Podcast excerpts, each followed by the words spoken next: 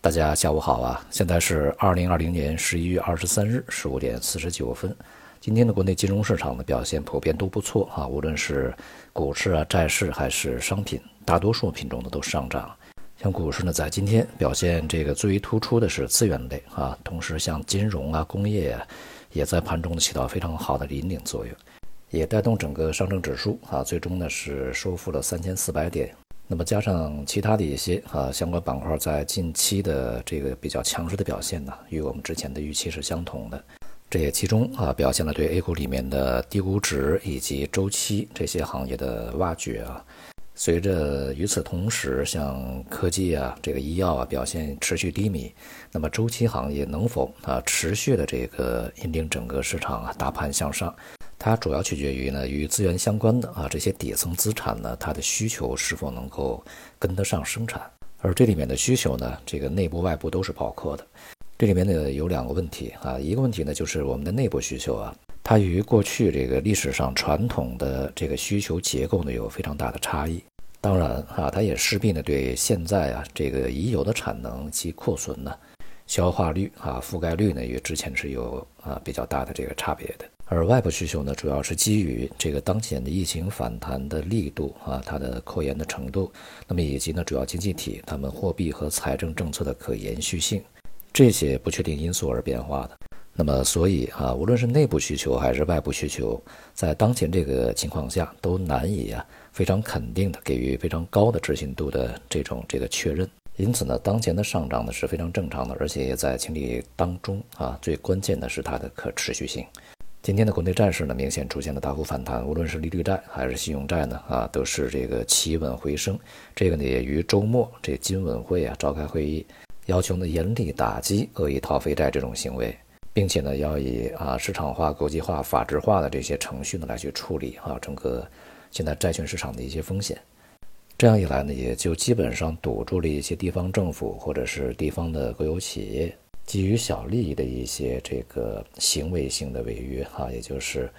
近期呢被广泛议论的逃废债啊，这样呢也就使得整个债市的秩序啊得以恢复啊。那么今天的这个债券市场呢，无论是利率债还是信用债，都是获得了非常明显的反弹上涨企稳。债市的这种表现啊，以及这个市场的相关反应啊，也是符合我们在周末啊所给出的预期。而接下来啊，一方面这个债市稳定的状态呢会继续持续啊，而另外一方面呢，违约也会这个继续出现的。所以说，债券市场呢，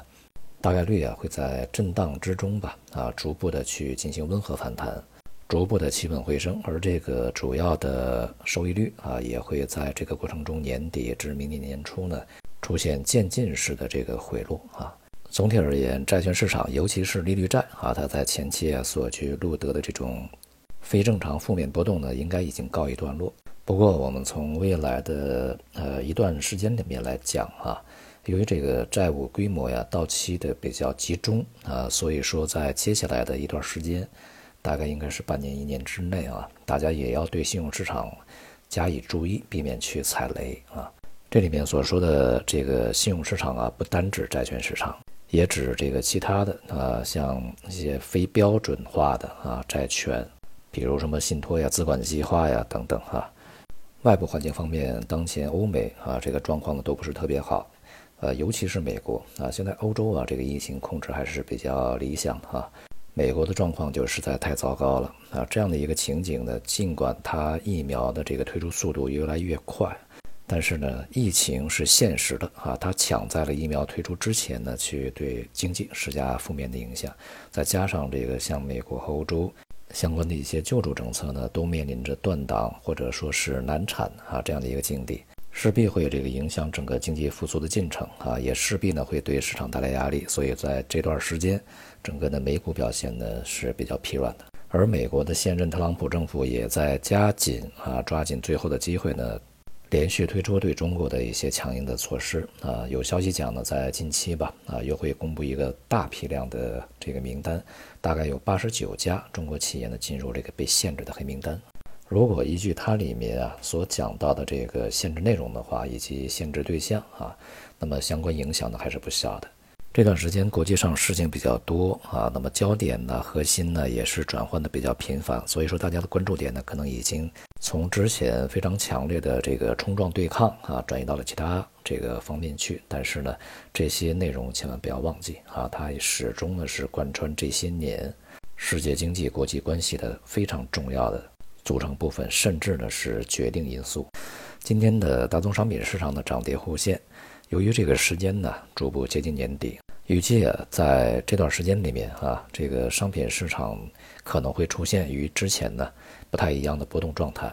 相关资产价格呢也要去受到这个实体经济啊复苏啊它的真实状况的一些验证，并且呢也会与股市的相关板块啊这个形成这种互相联动的一个效应啊。从更长远的角度来说吧，这个整个的能源啊